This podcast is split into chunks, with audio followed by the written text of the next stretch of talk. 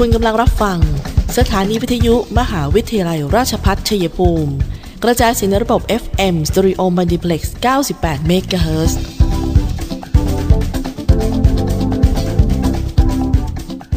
ที่นี่ สถานีวิทยุกระจายเสียงเพื่อการศึกษา มหาวิทยาลัยราชพัฒชัยภูมิส่งกระจายเสียงในระบบ FM Stereo Multiplex ความถี่ 98 MHz จากนี้ไป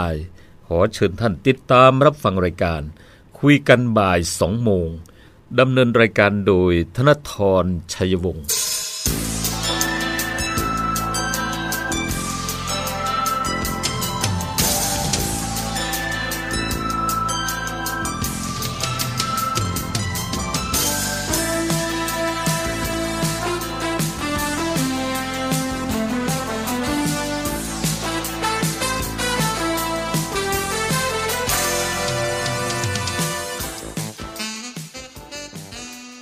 สวัสดีค่ะท่านผู้ฟังคะต้อนรับเข้าสู่ช่วงเวลาของรายการคุยกันบ่าย 2 โมงนะคะที่ FM 98 MHz สถานีวิทยุ มหาวิทยาลัยราชภัฏชัยภูมิค่ะ กับดิฉันตุ๊กธนทรนะคะทำหน้าที่ดำเนินรายการ FM 98 MHz ตรงนี้จันทร์ถึงศุกร์ที่เราจะได้เจอกันเวลานี้ 14 นาฬิกาถึง 15 นาฬิกาโดยประมาณนะคะท่านผู้ฟังก็มีข่าวสารประชาสัมพันธ์ก็เชิญ แนะนำเรานะครับก็เราจะได้ประชาสัมพันธ์กันต่อ แล้วก็เชิญชวนรับฟังวิทยุออนไลน์นะคะอย่างเช่น ไม่สะดวกเรื่องวิทยุที่ต้องอืมหมุนคลื่นหน้าปัดนะคะท่านอยู่กับสมาร์ทโฟนอย่างเงี้ยก็พิมพ์ CPRU Radio ใน Google Search นะคะ พออ Google หน้าที่คุณเปิดเนี่ย แล้วคุณก็พิมพ์คำว่า CPRU Radio เข้าไปค่ะ ท่านก็จะสามารถรับฟัง เรียกว่าอยู่ไกลแค่ไหนก็ฟังได้นะคะเมื่อคุณแบบฟังวิทยุหลักไม่ชัดเจน คลื่นหายโดนรบกวนอะไรประมาณเนี้ยก็จะสามารถติดตาม CPRU Radio ในอีกเวอร์ชันหนึ่งนะคะทางทางเครือข่ายของท่านผู้ฟังเองค่ะ มาถึงตรงนี้เราก็ยังมีเรื่องราวมาฝากท่านผู้ฟังกันนะคะอย่างเช่น เขาบอกว่าปิดเทอมนานๆ ให้เรียนออนไลน์เยอะ ๆ เนี่ย กรมสุขภาพจิตก็เผยนะคะว่าเด็กเครียดเพิ่มขึ้น จากการปิดโรงเรียน แล้วก็เรียนออนไลน์ และก็เลยมีคำแนะนำให้กับครอบครัว แล้วก็โรงเรียนที่ให้เปิดพื้นที่ให้เด็ก มีส่วนร่วมในการตัดสินใจรับวัคซีนเพื่อเตรียมความพร้อมในการเปิดโรงเรียนค่ะ ไม่ล้อเลียนแบ่งแยกเพื่อนที่ตัดสินใจแตกต่างนะ ไม่ใช่ว่าไปบัฟกันเองไปล้อเลียนกันเองอันนี้ไม่ดีนะคะ ก็ขอให้ยอมรับในส่วนที่ ที่เพื่อนทำด้วยอะไรประมาณนี้ค่ะ เพราะตอนนี้มันมีประเด็นของความแตกต่างกันอยู่เยอะเลยนะคะท่านผู้ฟังคะอย่างเช่นเมื่อวันที่ 6 ตุลาคมที่ผ่านมานะคะทางด้านนายอนุทินชาญวิรกูลรองนายกรัฐมนตรี แล้วก็รัฐมนตรีว่าการกระทรวงสาธารณสุขค่ะ ร้อมด้วยนางสาวตรีนุชเทียนทอง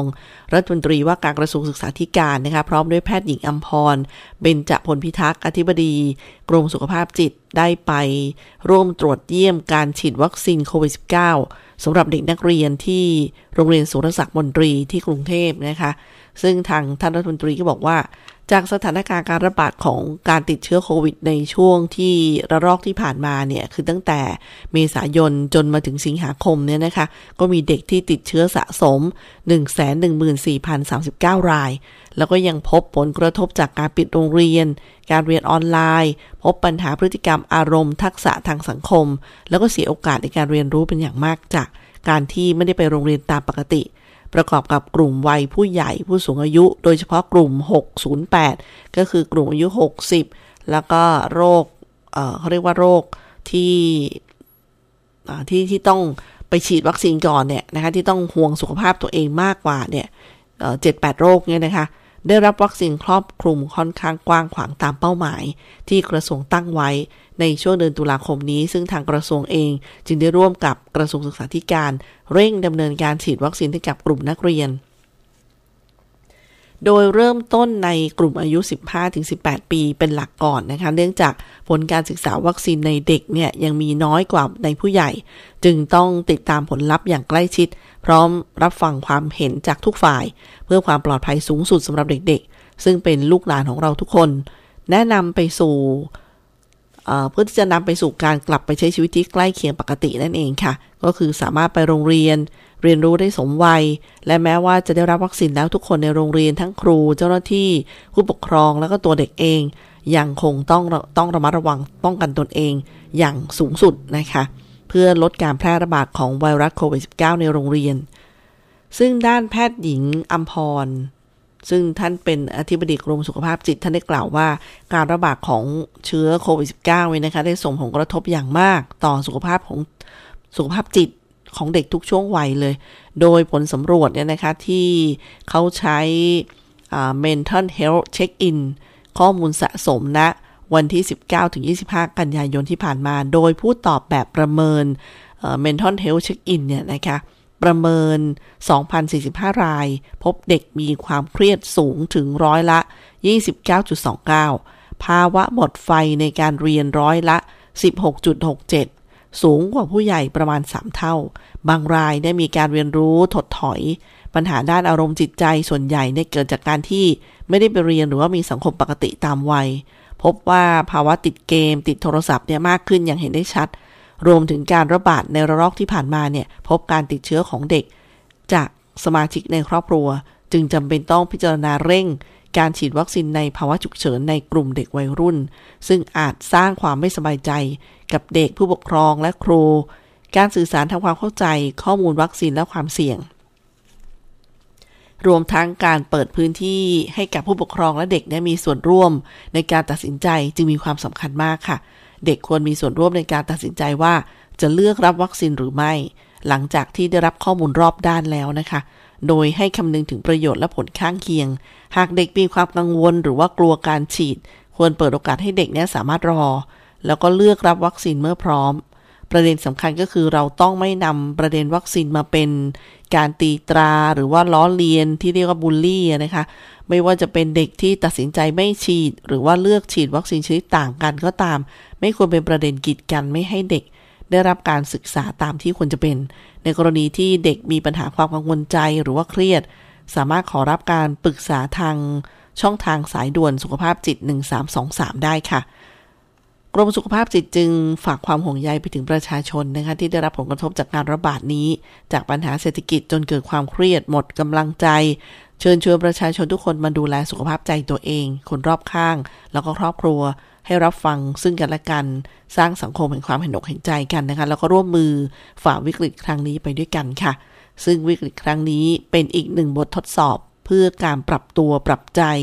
รับฟังและเข้าใจรอบข้าง สร้างความเข้มแข็งให้สังคมไทย ห่างไกลโควิด ด้วยพลังอึดฮึดสู้นะคะนี่ก็เป็นข้อมูลดีๆ ที่เรานำมาทักทายเริ่มรายการค่ะ เดี๋ยวพักกันสักครู่นะคะ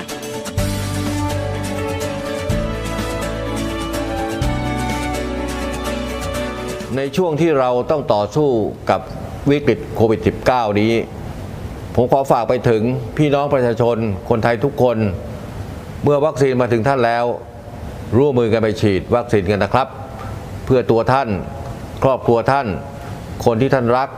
เพื่อสังคมและประเทศไทยของเรา และทุกคนจะได้กลับมามีชีวิตปกติโดยเร็ว ประเทศกลับมาเข้มแข็ง และเดินหน้าต่อไปนะครับ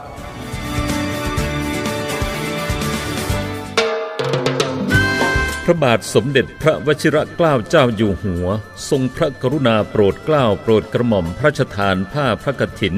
ประจำปี 2564 ให้แก่มหาวิทยาลัยราชพัฒชัยภูมิ เพื่อน้อมนำไปถวายพระสงฆ์จำพรรษาการท่วนไตรมาสมหาวิทยาลัยราชพัฒชัยภูมิขอเชิญร่วมธนุบำรุงพระพุทธศาสนา ถวายผ้าพระกฐินพระราชทานประจำปี 2564 ณ วัดทรงศิลา พระอารามหลวง ตำบลในเมือง อำเภอเมืองชัยภูมิ จังหวัดชัยภูมิ วันอังคารที่ 16 พฤศจิกายน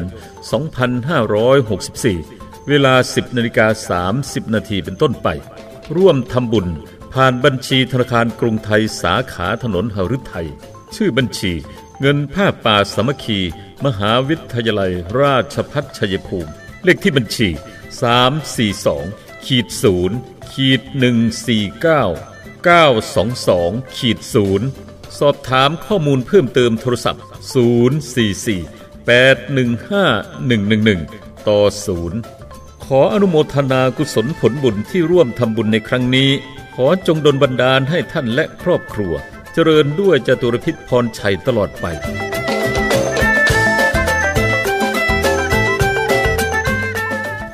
มหาวิทยาลัยราชภัฏชัยภูมิ เปิดรับสมัครนักศึกษาหลักสูตร วิศวกรรมศาสตร์ สาขาวิชาวิศวกรรมการผลิต โดยมุ่งเน้น ในการเพิ่มทักษะความรู้ด้านวิศวกรรมศาสตร์ ให้กับนักศึกษา ในระดับวิชาชีพชั้นสูง ทางด้านวิศวกรรมศาสตร์ขยายโอกาสทางการศึกษา ด้านวิศวกรรมศาสตร์ ให้กับเยาวชนในท้องถิ่น และพื้นที่ใกล้เคียง เพิ่มศักยภาพแก่ประชาชนในท้องถิ่น ให้ดำรงชีพ โดยพึ่งพาตนเอง พร้อมทั้งเสริมสร้างสมรรถนะในวิชาชีพอย่างเป็นรูปธรรม สอบถามโทร 085 102 0491 087 456 9889 และ 082 453 3052 หรือที่เว็บไซต์ cpru.ac.th มิติใหม่แห่งการศึกษา มหาวิทยาลัยราชภัฏชัยภูมิ มุ่งสร้างบัณฑิตคุณภาพ จากอุตสาหกรรมภูมิภาค สู่อุตสาหกรรมอาเซียน และส่งเสริมการพัฒนาท้องถิ่นท่านผู้ฟังคะเป็นที่น่าดีใจนะคะ คุยกันบ่ายสองโมงก็มีข้อมูลเรื่องของภาคประกันสังคมมาฝากท่านผู้ฟังด้วย ว่าเมื่อวันที่ 21 กันยายนที่ผ่านมานะคะ คณะรัฐมนตรี มีมติลดอัตราเงินสมทบในจ้าง และผู้ประกันตนมาตรา 33 เหลือฝ่ายละ 2.5%ค่ะ แล้วก็ผู้ประกันตนมาตรา 39 ลดเงินสมทบเหลือเดือนละ 235 บาท เป็นเวลา 3 เดือนนะคะตั้งแต่กันยายนไปถึงพฤศจิกายนนี้ค่ะอะก็ช่วยกันไปนะคะ ส่วนทางด้านอตอนนี้นะคะการเลือกตั้งก็อยู่ในห่วงที่เรียกว่าต้องเตรียมการผู้สมัครก็สมัครกันแล้ว นะคะฉะนั้นก็มีเขาเรียกว่าสงสัยในข้อมูลใดๆเนี่ยรีบถามนะคะจะได้ไม่ทำผิดกติกา อย่างเช่นมีคำถามว่าผู้สมัครนายกอบตเนี่ยพอจับได้หมายเลขแล้วรถแห่กระจายเสียง ป้ายโฆษณาหาเสียงได้เลยไหมนะคะสิ่งที่ผู้สมัครต้องแจ้งกับสำนักงานกกตก็เลยย้ำมาเลยนะคะว่า เมื่อท่านเป็นผู้สมัครแล้วเนี่ย ท่านต้องมาแจ้งกับกลุ่มงานสืบสวน ที่สำนักงานกกตจังหวัดก่อนที่จะดำเนินการทุกอย่างที่ว่ามาค่ะ เช่น 1. ต้องไปแจ้งว่าพาหนะหรือว่ารถแห่ที่ใช้ในการหาเสียง ไปแจ้งว่าผู้ช่วยหาเสียงคือใคร จัดเวทีหาเสียงนะคะที่ไหนกี่ครั้งอะไรประมาณเนี่ยแล้วก็การหาเสียงทางสื่ออิเล็กทรอนิกส์ ก็คือบรรดาสื่อโซเชียลด้วยนะคะท่านต้องใช้อะไรทำอะไรบ้างเนี่ยอยู่ในการรายงานทั้งสิ้นเลย ทีนี้ ถ้าสงสัยมีญาติพี่น้องต้องเป็นผู้สมัครนะคะ ก็มีสายด่วนกกต1444 นะคะทุกฟังใช้ได้เลย ประชาชนสามารถติดต่อสอบถามข้อมูลเกี่ยวกับ การได้มาซึ่งสมาชิกวุฒิสภา การเลือกตั้งสมาชิกสภาผู้แทนราษฎร การเลือกตั้งสมาชิกสภาท้องถิ่น และผู้บริหารท้องถิ่น รวมไปถึงการรับแจ้งเบาะแสทุจริตเกี่ยวกับการเลือกตั้ง ได้อย่างรวดเร็วค่ะ ทุกคำถามมีคำตอบ ทุกคำตอบเราติดตามด้วยการใส่ใจนะคะ แล้วก็เลือกตั้งท้องถิ่นร่วมกันใช้สิทธิ์อย่างสุจริตโปร่งใส ก็อย่าลืมใช้ประโยชน์จากสายด่วน 1444 นะคะ เกิดสงสัยก็จะได้คลี่คลายคำตอบไปท่านผู้ฟังคะวันนี้ยังมีเรื่องที่เราพูดถึงเรื่องกลุ่ม 7 โรคเรื้อรัง ที่บางที อุ้ยเขาบอกว่ามันอ่อนไหวต่อการถ้ารับเชื้อโควิดเข้าไปเนี่ย ก็ค่อนข้างเสี่ยงนะคะ เรามารู้ทันกันดีกว่า เพราะว่าจะได้ป้องกันดูแลสุขภาพของตัวเองนะคะ นั่นก็คืออรู้ทันโรค รู้ทางป้องกัน คือแนวทางสำคัญในการรับมือโควิดสำหรับผู้ป่วยกลุ่มโรคเสี่ยง 7 โรคนะคะ แถมเขาแถมเข้ามาด้วย 8 โรคเลยนะนะคะท่านผู้ฟังก็มี รู้ทันความเสี่ยงที่ว่านี้มาดูในกลุ่มของผู้ที่เป็นผู้ป่วยเบาหวานนะคะ ว่าจะผ่านวิกฤตโควิดยังไง เขาก็มีผู้ป่วยโรคเบาหวาน มีภูมิต้านทานต่ำกว่าคนทั่วไปค่ะท่านผู้ฟัง โดยเฉพาะคนที่คุมน้ำตาลได้ไม่ดีทำให้ติดเชื้อง่าย แล้วก็มักป่วยรุนแรง ทีนี้เมื่อเรารู้อย่างนี้ก็ต้องป้องกันค่ะ ต้องควบคุมระดับน้ำตาลและไขมันในเลือด กินยาต่อเนื่อง ไม่ขาดยา รักษาน้ำหนักตัวไม่ให้อ้วน ออกกำลังกายอย่างน้อย 5 วันต่อสัปดาห์วันละ 30 นาทีแล้วก็ต้องเลิกบุหรี่ค่ะ แล้วก็ที่สำคัญในชีวิตประจำวันก็สวมหน้ากากเว้นระยะห่างหมั่นล้างมือ แล้วก็ต้องฉีดวัคซีนเพื่อสร้างภูมิคุ้มกันนะคะ ในส่วนของผู้ป่วยไตเรื้อรัง ซึ่งผู้ป่วยในกลุ่มนี้ภูมิคุ้มกันจะต่ำกว่าคนทั่วไปเหมือนกันทำให้ติดเชื้อง่าย แล้วก็เสี่ยงป่วยรุนแรง ดังนั้นท่านก็ต้องออผู้ป่วยที่ฟอกเลือดควรพบแพทย์ตามนัดหมายค่ะ ผู้ป่วยปลูกถ่ายไตควรสำรองยาไว้อย่างน้อย 2-4 สัปดาห์ หากกินยากดภูมิคุ้มกัน รับวัคซีนได้ แต่ควรปรึกษาแพทย์ก่อนนะคะ ส่วนหัวใจและหลอดเลือดนะคะโรคนี้เนี่ย ซึ่งการติดเชื้อโควิดมักทำให้ผู้ป่วยเนี่ย รุนแรงหัวใจทำงานหนักขึ้นไงนะคะจากภาวะปอดบวม ซึ่งมันมันเป็นอาการของโควิด ดังนั้นเนี่ยที่ท่านถูกโจมตีง่ายก็เพราะอย่างนี้เองนะคะเขาบอกว่าเเพราะว่า การติดเชื้อโควิด มันทำมักทำให้ผู้ให้ป่วยรุนแรง หัวใจก็ทำงานหนักขึ้น เพราะว่าออกซิเจนต่ำลง จากภาวะปอดบวมเสี่ยงต่อภาวะริ่มเลือดอุดตันในหลายอวัยวะ แล้วก็หัวใจขาดเลือด รวมไปถึงกล้ามเนื้อหัวใจอ่อนล้าบีบตัวน้อยลง ดังนั้นเรื่องที่ควรดูแลตัวเองในกลุ่มของผู้ป่วยหัวใจและหลอดเลือด ที่จะผ่านวิกฤตโควิด ก็คือ กินยาตามแพทย์สั่งอย่างสม่ำเสมอค่ะ แล้วก็คอยสังเกตอาการเช่น หายใจติดขัด เจ็บหน้าอก หรือหัวใจเต้นผิดปกติหรือไม่ แล้วต้องเลิกสูบบุหรี่นะคะแล้วก็ต้องไม่ลืมสูตร สวมหน้ากากเว้นระยะห่างมันล้างมือ แล้วก็ต้องฉีดวัคซีนนะคะ ส่วนผู้ที่เป็นอ้วนนะโรคอ้วน คนอ้วนมีภูมิคุ้มกันต่ำมีความเสี่ยงต่อริ่มเลือดอุดตัน มีระบบการหายใจที่อ่อนแอกว่าคนปกติ รวมทั้งมักมีโรคอื่นร่วม อย่างเช่น เบาหวานความดัน หากติดเชื้อก็มักจะมีอาการหนัก วิธีการก็คือต้องควบคุมน้ำหนัก ดูแลอาหารให้ครบทุกหมู่ ลดไขมันแป้งแล้วก็น้ำตาล ออกกำลังสม่ำเสมอค่ะ พบแพทย์ค้นหาโรคร่วม แล้วก็ข้อแนะนำการปฏิบัติตัวในการควบคุมน้ำหนัก อันนี้ก็กลุ่มของผู้ที่เป็นโรคอ้วนนะคะส่วนปอดท่านผู้ฟังผู้ที่ป่วยโรคปอด ปอดของผู้ป่วยจะมีการทำทำงานหนักเเขาบอกว่าปอดของผู้ป่วยที่เป็นโรคเนี้ยนะคะจะมีการทำงานน้อยกว่าคนปกติ พอไปติดเชื้อตัวเชื้อก็จะไปทำลายปอด ส่วนที่เหลือทำทำให้ปอดเนี่ยทำให้เราเนี่ยป่วยหนัก ระบบหายใจล้มเหลว และหากหายแล้ว แต่ว่าเนื้อปอดโดนทำลายไปมาก อาจต้องใช้ออกซิเจนต่อที่บ้านอีกนะคะทีนี้วิธีการดูแลในกลุ่มที่มีโรคประจำตัวด้านปอดเนี่ยนะคะ ต้องฝึกหายใจ เพิ่มสมรรถนะปอด แล้วก็ความแข็งแรงของกล้ามเนื้อช่วยหายใจ เลิกพฤติกรรมเสี่ยง อย่างเช่น เรื่องของการสูบบุหรี่ค่ะ มาดูอีกโรคหนึ่งในกลุ่ม 7 7 โรคเนี่ยหลอดเลือดสมองท่านผู้ฟังคะซึ่งกลุ่มนี้เชื้อโควิด จะเพิ่มความเสี่ยงต่อภาวะริ่มเลือดอุดตันมากกว่าคนทั่วไปค่ะดังนั้นวิธีการต้องตรวจวัดความดันเลือดอย่างสม่ำเสมอ ควบคุมน้ำหนักระดับไขมันน้ำตาลในเลือด เลิกสูบบุหรี่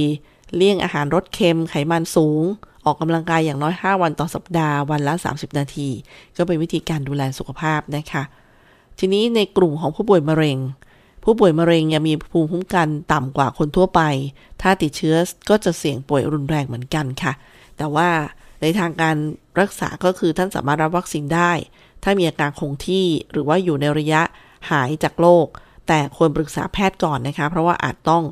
ปรับยาบางชนิด แล้วก็ต้องออกกำลังกายที่พอเหมาะ แล้วก็ทำเองได้ที่บ้านค่ะ นี่ก็สำหรับกลุ่มผู้ที่เป็นมะเร็งนะคะ นี่ก็เป็นสาระที่นำมาฝากกันเพื่อให้รู้ทันโรค แล้วก็รู้วิธีการดูแลตัวเองค่ะ พักกันสักครู่ค่ะ พระบาทสมเด็จพระวชิรเกล้าเจ้าอยู่หัว ทรงพระกรุณาโปรดเกล้าโปรดกระหม่อมพระราชทานผ้าพระกฐิน ประจำปี 2564 ให้แก่มหาวิทยาลัยราชพัฒชัยภูมิ พื่อน้อมนำไปถวายพระสงฆ์จำพรรษาการท่วนไตรมาสมหาวิทยาลัยราชพัฒชัยภูมิขอเชิญร่วมธนุบำรุงพระพุทธศาสนา ถวายผ้าพระกฐินพระราชทานประจำปี 2564 ณ วัดทรงศิลา พระอารามหลวง ตำบลในเมือง อำเภอเมืองชัยภูมิ จังหวัดชัยภูมิ วันอังคารที่ 16 พฤศจิกายน 2564 เวลา 10นาฬิกา30นาทีเป็นต้นไป ร่วมทำบุญผ่านบัญชีธนาคารกรุงไทยสาขาถนนหฤทัย ชื่อบัญชีเงินผ้าป่าสามัคคี มหาวิทยาลัยราชพัฒชัยภูมิ เลขที่บัญชี 342ขีด0ขีด149 922ขีด0สอบถามข้อมูลเพิ่มเติมโทรศัพท์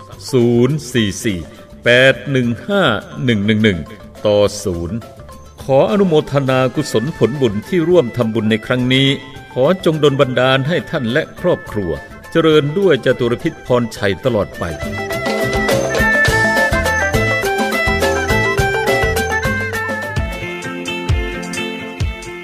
11-15 ตุลาคม 2564 ขอเชิญชวนผู้ที่สนใจมีคุณสมบัติครบ ไม่มีลักษณะต้องห้ามตามที่กฎหมายกำหนด ลงสมัครรับเลือกตั้งสมาชิกสภาองค์การบริหารส่วนตำบล หรือนายกองค์การบริหารส่วนตำบล ณสถานที่ที่ผู้อำนวยการเลือกตั้งประจำอบตกำหนด โปรดระวังการสมัครรับเลือกตั้งโดยรู้ว่าตนเองขาดคุณสมบัติ มีลักษณะต้องห้าม ถือเป็นความผิด ต้องระวังโทษจำคุก 1-10 ปี ปรับตั้งแต่ 20,000ถึง200,000 บาท และเพิกถอนสิทธิ์เลือกตั้ง 20 ปี หากมีข้อสงสัย สอบถามเพิ่มเติมได้ที่สายด่วน 1444 หรือที่สำนักงานคณะกรรมการการเลือกตั้งประจำจังหวัด ทุกเสียงคือพลังเลือกตั้งสุจริต ใช้สิทธิ์โปร่งใส สำนักงานคณะกรรมการการเลือกตั้ง คณะรัฐศาสตร์ มหาวิทยาลัย ราชพัฒชัยภูมิ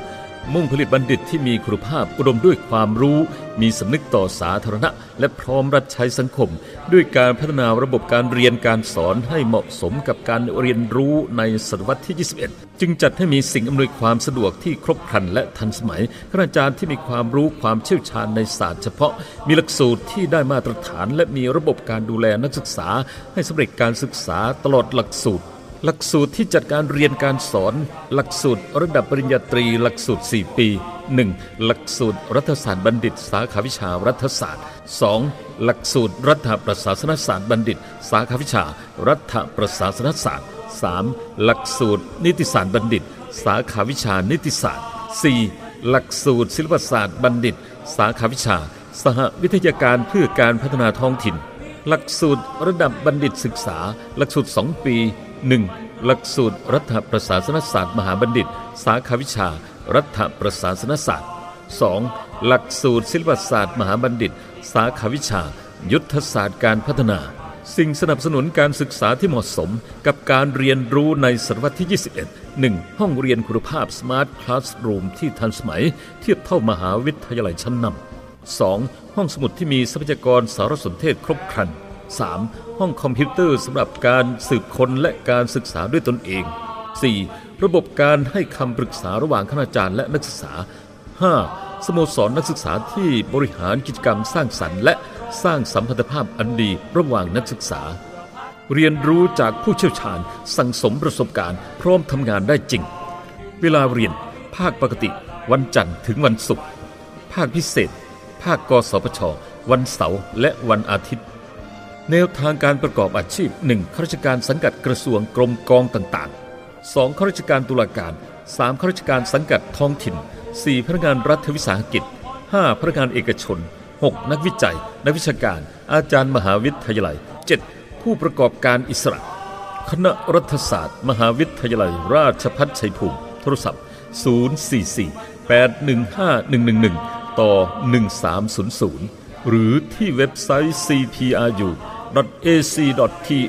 ยิ่งวันยิ่งเกรงไกรราชพัฒชัยภูมิท่านผู้ฟังคะมาต่อกันเรื่องของน้ำท่วมเนี่ยนะคะก็มีเรื่องของการช่วยเหลือด้านประกันภัยท่านผู้ฟังคะเพื่อช่วยเหลือผู้เอาประกันภัยที่ได้รับผลกระทบกรณีน้ำท่วม ตรงนี้คอปพอบอกว่าเต็มที่ที่จะดูแลประชาชนนะคะงานนี้เลขาธิการคณะกรรมการกำกับ และส่งเสริมการประกอบธุรกิจประกันภัยค่ะ ได้พูดถึงที่ประเทศไทยเราเจอน้ำท่วมกันมาเนี่ย ก็ส่งผลให้ประชาชน เขาเรียกว่ากระทบต่อชีวิตทรัพย์สิน และพืชผลทางการเกษตร ให้ได้รับความเสียหายทางสำนักงานคอปพอค่ะ ก็มีความห่วงใย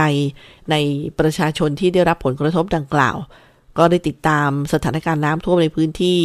อย่างใกล้ชิดนะคะ โดยสั่งการให้สำนักงานคอปพอ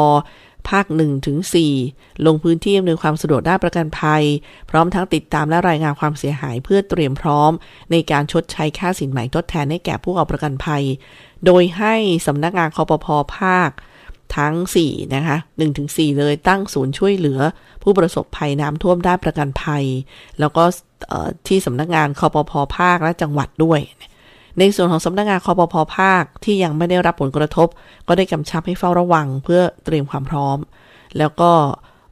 ให้บูรณาการร่วมกับภาคธุรกิจประกันภัย หน่วยงานภาครัฐ หน่วยงานต่างๆ ที่เกี่ยวข้องในพื้นที่เพื่อช่วยเหลือ แล้วก็อำนวยความสะดวกด้านประกันภัยกับประชาชนอย่างเต็มที่ค่ะ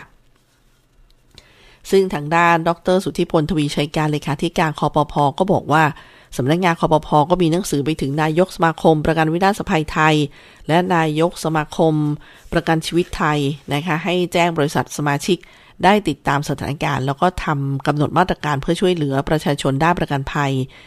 พร้อมทั้งเข้าตรวจสอบความเสียหาย เพื่อเตรียมพร้อม ในการพิจารณาชดใช้ค่าสินไหมทดแทน ให้เป็นไปอย่างรวดเร็วแล้วก็เป็นธรรมนอกจากนี้ก็มีการสั่งการให้คอปพภาคและจังหวัด เร่งประชาสัมพันธ์ให้ผู้ประสบภัยเนี่ย รีบตรวจสอบความเสียหายของบ้านเรือนทรัพย์สิน โดยเฉพาะรถยนต์ที่มักจะได้รับความเสียหายเป็นอันดับต้นๆนะคะ เมื่อเกิดเหตุการณ์น้ำท่วมโดยให้ยึดถือแนวปฏิบัติตามมาตรฐานการซ่อมรถยนต์ที่ถูกน้ำท่วม ซึ่งก็แบ่งเป็น 5 ระดับคือระดับ A น้ำท่วมถึงพื้นรถยนต์ ก็ประเมินค่าซ่อมอยู่ที่ 8,000 ถึง 10,000 บาท ระดับ B คือน้ำท่วมถึงเบาะนั่ง ประเมินค่าซ่อมอยู่ที่ 15,000 บาทถึง 20,000 บาท ส่วนระดับ C นี่ท่วมถึงส่วนล่างของคอนโซลหน้า ประเมินค่าซ่อมที่ 25,000 ถึง 30,000 บาท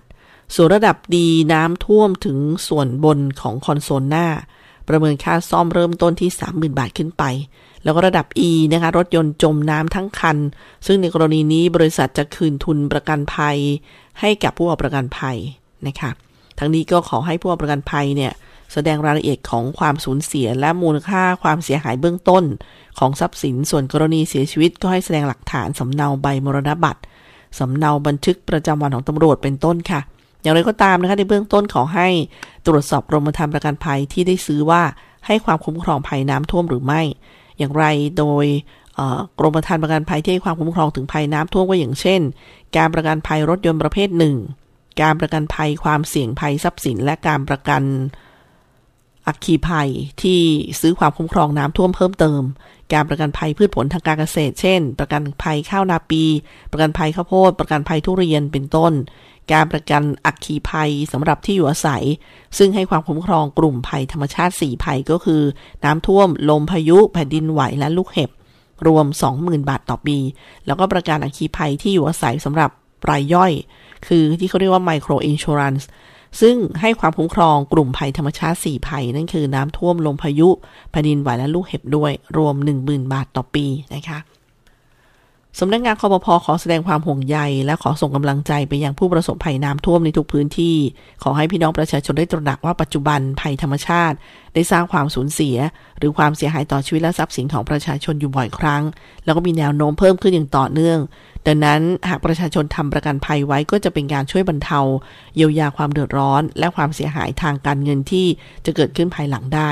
ไม่ว่าจะเป็นการประกันชีวิต หรือการประกันภัยทรัพย์สินต่างๆ โดยสำนักงานคอปพจะดูแลเพื่อให้ระบบประกันภัยเยียวยาความเดือดร้อน ให้พี่น้องประชาชนได้รับผลกระทบจากอุทกภัยครั้งนี้อย่างเต็มที่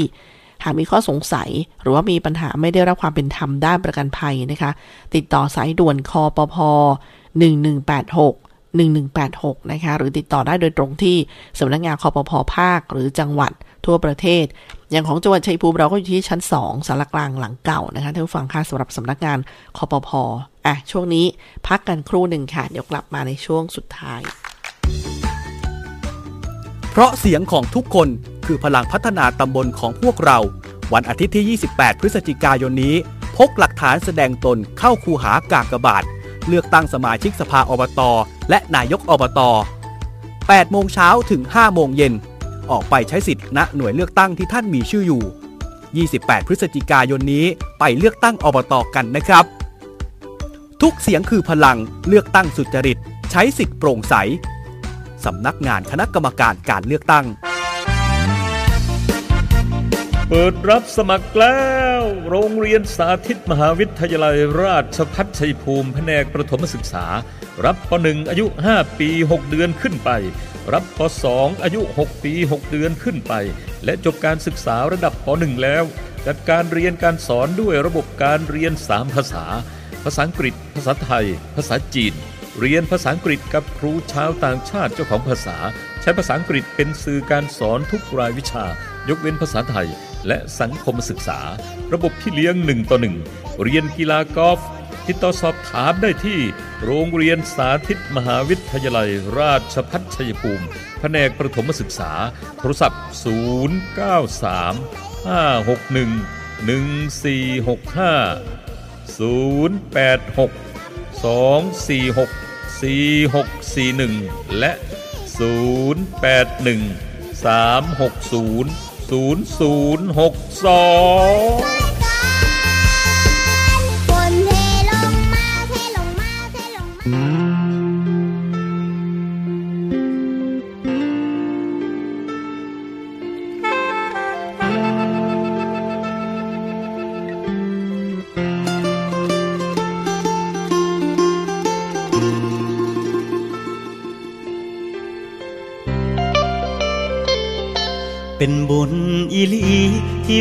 ได้มา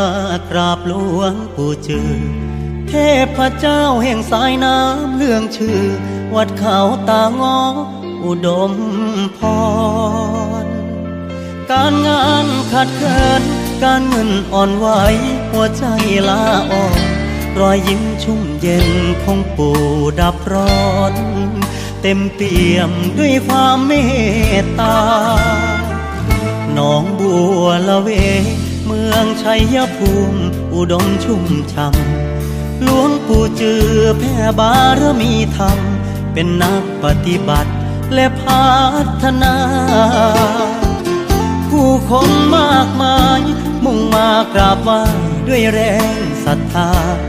ได้ของดีได้ฟังธรรมะมาแล้วเย็นตาเย็นใจ น้อมกราบบูชา เรียนรุ่นเศรษฐีดวงดีขอบารมีให้ลูกมีทุนมาสร้างบุญใหญ่สวมแหวนเศรษฐีชี้ทางรวยขอผู้ช่วยให้รวยสมใจ ชีวิตติดขัดตรงไหนขอให้ผ่านพ้นด้วยดี เป็นบุญอีลียามดวงไม่ดีก็ไม่อดซองหลวงปู่จือผ่านทมุตโต มีจิตเมตตาเปี่ยมบารมี เส้นทางที่เดิน งานเงินที่หวังขอให้ปังจากนี้ วันหน้าเศรษฐีดวงดี จะหวนกลับมากราบหลวงปู่เจอน้อ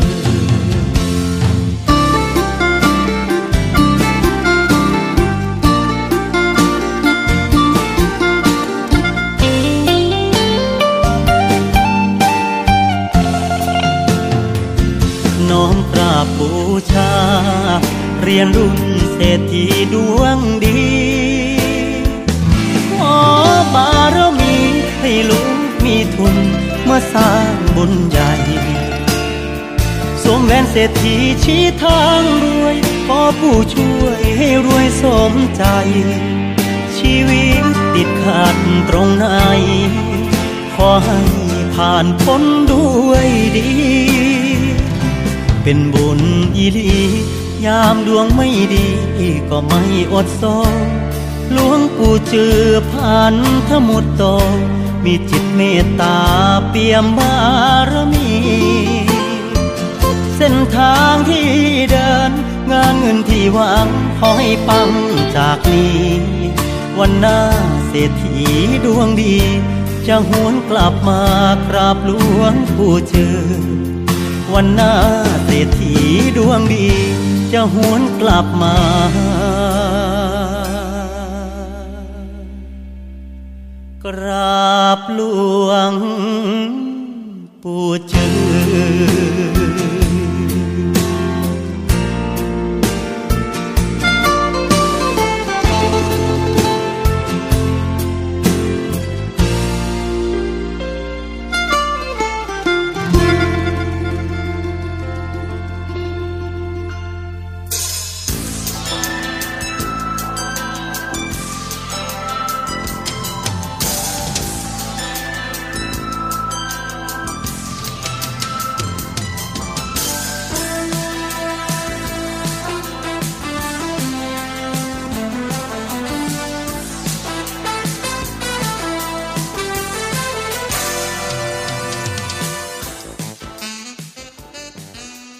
ฝั่งคะเดินทางมาถึงช่วงท้ายรายการของคุยกันบ่าย 2 โมงนะคะ ก็ขอบคุณทุกฝั่งด้วยที่ช่วยกันแนะนำแล้วก็ฝากข่าวเพื่อการประชาสัมพันธ์นะคะ เราก็จะได้บอกต่อกันไป ตอนนี้นะคะเรามาแนะนำกับเรื่องของรถกันนิดนึงท่านผู้ฟังคะว่ามีข่าวเดี๋ยวก่อนก่อนจะเรื่องรถเดี๋ยวแป๊บหนึ่งนะคะ การรายงานตัวเพื่อจัดจ้างเป็นพนักงานราชการทั่วไป สังกัดกรมส่งเสริมการปกครองท้องถิ่น รอบที่ 5 ตำแหน่งพนักงานวิเคราะห์นโยบายและแผนนะคะลำดับที่ 97 ถึง 125 รายงานตัววันจันทร์ที่ 11 ตุลาคมเวลา 10 นาฬิกาค่ะ ช่องทางการรายงานตัวออนไลน์ผ่านระบบ Google Meet ดาวน์โหลดเอกสารทางเว็บไซต์กองการเจ้าหน้าที่ โดยสามารถสืบค้นได้ทางเว็บไซต์ dla.go.th หัวข้อ หน่วยงานภายใน หน่วยงานกองการเจ้าหน้าที่ แล้วก็ไปที่เมนูบัญชีสอบนะคะ กรณีที่ข้อจำกัดด้านอุปกรณ์ และสัญญาอินเทอร์เน็ต ให้แจ้งความประสงค์กับกองการเจ้าหน้าที่ และจะได้ดำเนินการในส่วนที่เกี่ยวข้องต่อไปค่ะ ติดต่อสอบถามได้ที่กองการเจ้าหน้าที่กรมส่งเสริมการปกครอง ท้องถิ่นนะคะ02 241 9000 02 241 9000 ต่อ 1203 นะคะเอ่อ หรือที่เว็บไซต์ www.dla.go.th ค่ะ หรือที่ Facebook กลุ่มงานสรรหาบรรจุแต่งตั้ง และข้อมูลบุคคล กรมส่งเสริมการปกครองท้องถิ่นนะคะ อันนี้ก็แสดงความดีกับน้องๆด้วย ก็จะต้องมีก้าวต่อไปออไปรายงานตัวด้วยกันแล้วกันนะคะ ส่วนที่มหาวิทยาลัยราชภัฏชัยภูมิค่ะ ก็ขอขอบคุณห้างส่วนจำกัดเมรัยชัยภูมิด้วย ที่สนับสนุนน้ำดื่ม ช่วยผู้ประสบอุทกภัยจำนวน 1,200 ขวด ซึ่งทางมหาวิทยาลัยราชภัฏก็จะได้ประสานกับหน่วยงานที่เกี่ยวข้อง แล้วก็ลงพื้นที่มอบน้ำดื่มให้กับผู้ประสบภัยกันต่อไปนะคะ อันนี้ในช่วงนี้ก็จะมีเรื่องการดูแลรถหลังลุยน้ำมาฝากกันค่ะท่านผู้ฟัง ยังพูดถึง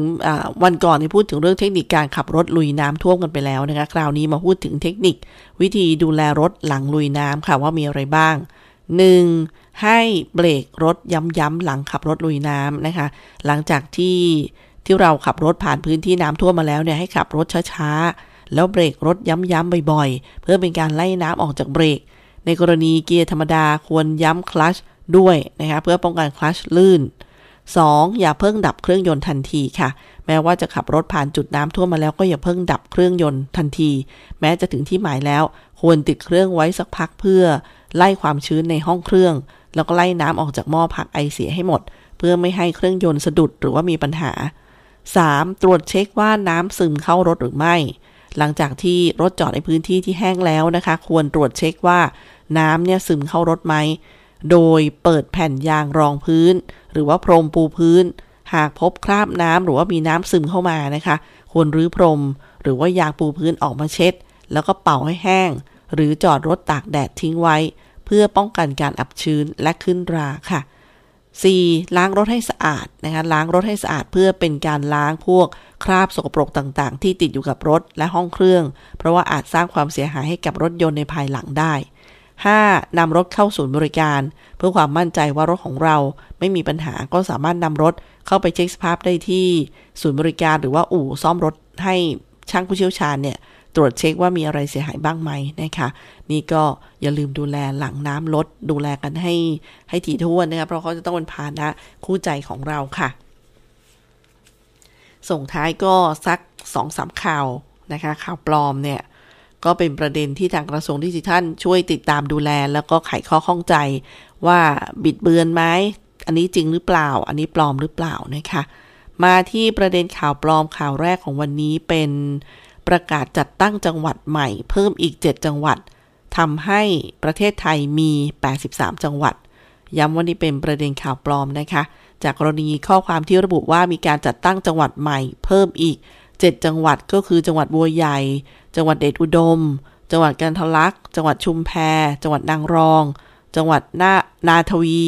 จังหวัดท่าสาราจึงทำให้ประเทศไทยมีจังหวัดเพิ่มเป็น 83 จังหวัดนั้น ทางกรมการปกครองได้ตรวจสอบ แล้วก็ชี้แจงข้อเท็จจริงนะคะว่า เป็นการนำข่าวปลอมตั้งแต่ปีพุทธศักราช 2558 มาแชร์ซ้ำปัจจุบันเนี่ยประเทศไทยมี 76 จังหวัดนะคะ ก็คือบางท่านบอกเอ๊ะทำไมไม่ 77 ก็รวมกรุงเทพมหานคร ตรงนี้อีกหนึ่งข่าวปลอมค่ะ ประเด็นที่ว่าโรคมะเร็งกระเพาะอาหารสามารถติดต่อทางน้ำลายได้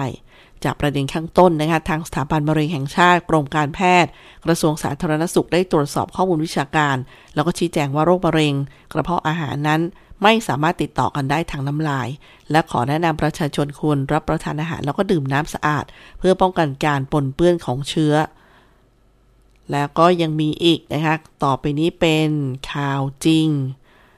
ข่าวจริงข่าวนี้คือการรถไฟงดเดินรถในเส้นทางสายเหนือ 4 ขบวน และปรับเปลี่ยนสถานีต้นทางปลายทาง 8 ขบวนเป็นการชั่วคราว ย้ำว่านี่เป็นข่าวจริงนะคะ จากสถานการณ์ฝนตกหนักในหลายจังหวัดค่ะจนทำให้เกิดน้ำท่วม ส่งผลให้มีมวลน้ำไหล เข้าท่วมทางรถไฟแล้วก็พัดหิน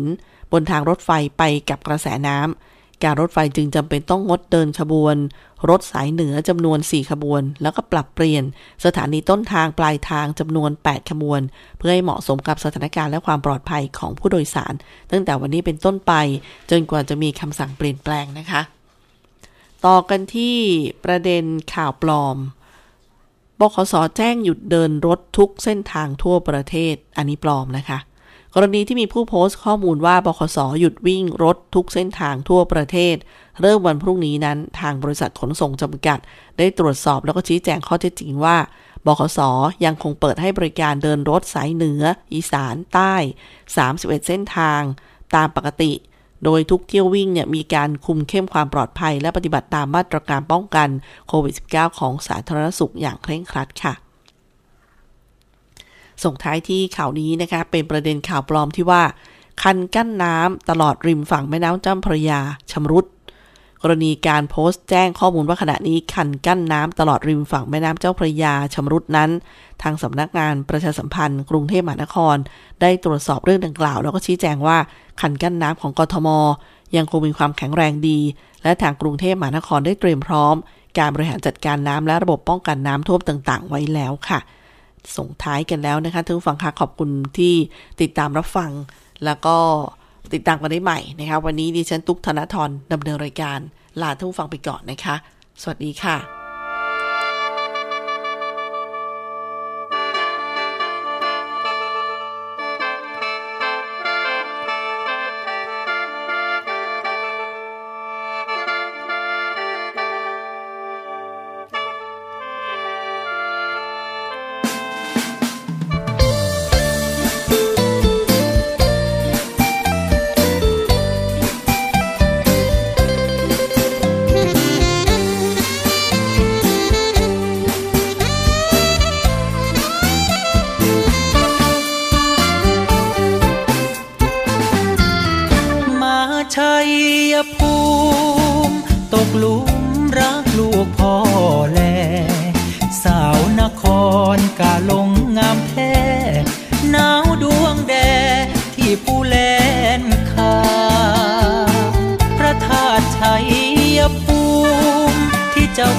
อก่อสูงแสมฟ้า เด่นงามคำผู้แลนคาดึงให้เรามา เพื่อหากันเจอ มองมาทำบุญ มองมาคำคูณโชคชะตา มองชมวิวแบบพานอรา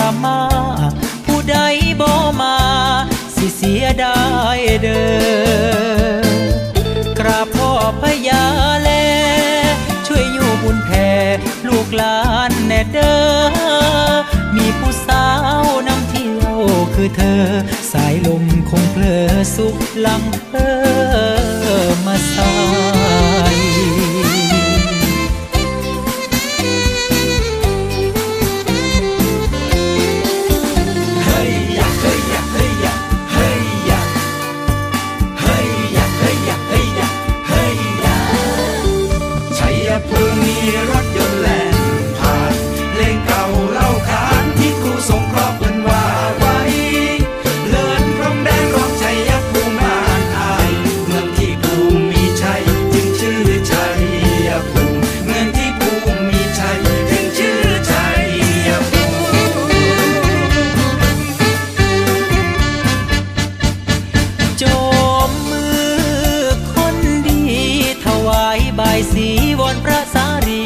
วยคุม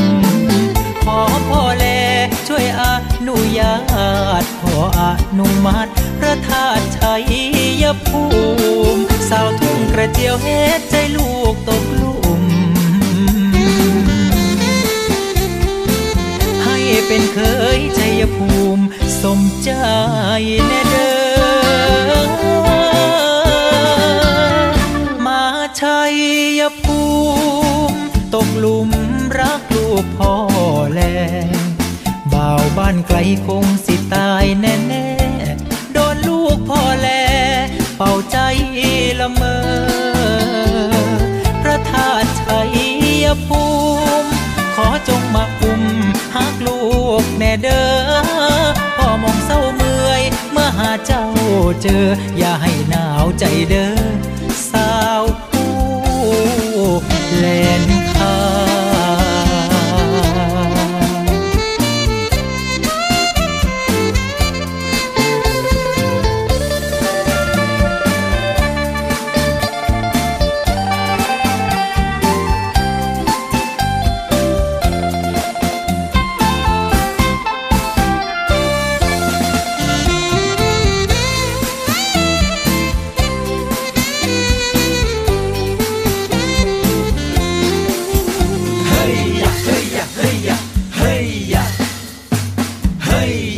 ยะเฮ้ยยะเฮ้ยยะเฮ้ยยะชัยภูมิมีรถยนต์แล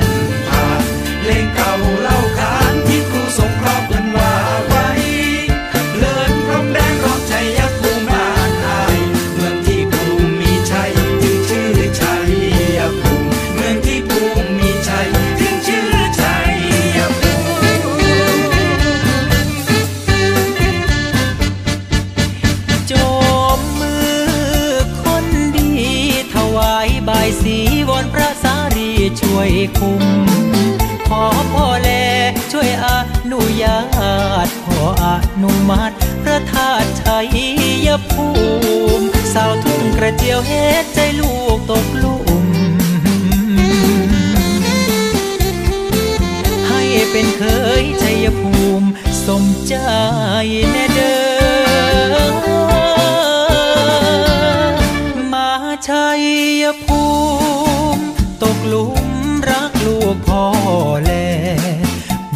านไกลคงสิตายแน่แน่ๆโดนลูกพ่อแล เป่าใจละเมอ พระธาตุชัยภูมิขอจงมาคุมหักลูกแน่เด้อพ่อมองเศร้าเมื่อยเมื่อหาเจ้าเจอ อย่าให้หนาวใจเด้อสาวผู้แลนคาอย่าให้หนาวใจเด้อ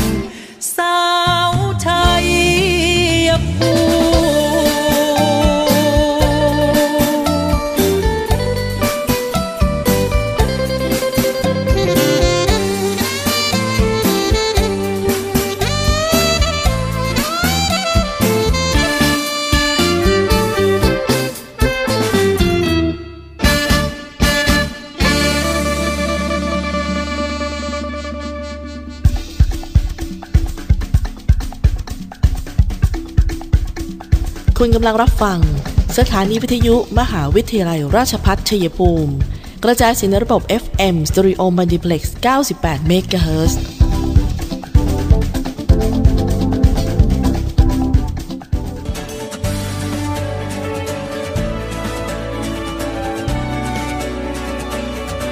ในช่วงที่เราต้องต่อสู้กับวิกฤตโควิด -19 นี้ ผมขอฝากไปถึงพี่น้องประชาชนคนไทยทุกคน เมื่อวัคซีนมาถึงท่านแล้ว ร่วมมือกันไปฉีดวัคซีนกันนะครับ เพื่อตัวท่าน ครอบครัวท่าน คนที่ท่านรัก เพื่อสังคมและประเทศไทยของเรา และทุกคนจะได้กลับมามีชีวิตปกติโดยเร็ว ประเทศกลับมาเข้มแข็ง และเดินหน้าต่อไปนะครับ